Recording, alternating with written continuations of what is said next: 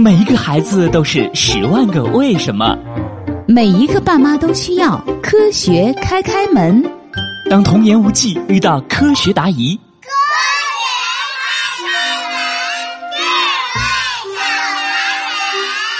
学开开心心开门喽！今天的科学故事是：为什么抢救溺水者要用力按压胸口？开开开开，你快来看，电视里有个人在使劲的压另一个人，他们这是在干什么呀？那么大力气不疼吗？我看看，哎呀，小星星，这是在救人啊！救人？救人为什么要压胸口？你看，他们在河边，一定是被压的这个人溺水了。溺水？那有生命危险的呀！压胸口就能救他吗？应该是可以的。我记得上课时老师说过，发生溺水时心肺复苏很有效果。我猜这个人就是正在对溺水的人进行心肺复苏呢。孩子们，电视画面里的这个人正在进行的动作，准确来讲是心脏按压，它是心肺复苏中的一个重要步骤。那为什么要按压心脏呢？因为溺水者一般会缺氧窒息，而按压心脏可以帮助我们快速获得氧气。哦，我想起来了，爸爸妈妈之前给我们讲过，我们的身体需要氧气才能生存，我们每天呼吸时吸进去的就是氧气。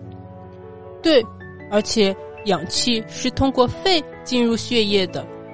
而且啊，心脏能将富含氧气的血液输送到全身每个细胞。你们想想，我们的身体里哪个部位用氧量最多呀？嗯，我觉得是脑袋，因为它最聪明。我也觉得是大脑，因为想什么事情都要靠它来想。说对了，我们全身用氧量最多的器官就是我们的大脑。如果没有氧气，大脑功能只能维持数分钟。溺水发生后，人最容易受到损害的就是脑细胞了。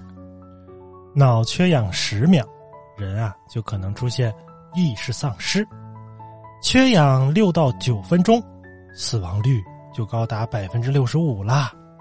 十二分钟后，生还的希望就很渺茫了。天哪！那如果有人溺水了，就要非常非常快的救他，不然他就会很危险。就是这个道理。人溺水后，心脏停止跳动，大脑缺氧。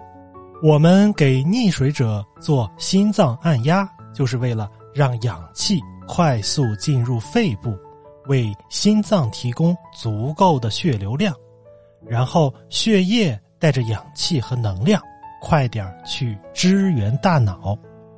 缺氧的时间越长，心肺复苏的成功率和脑复苏的效果就越低。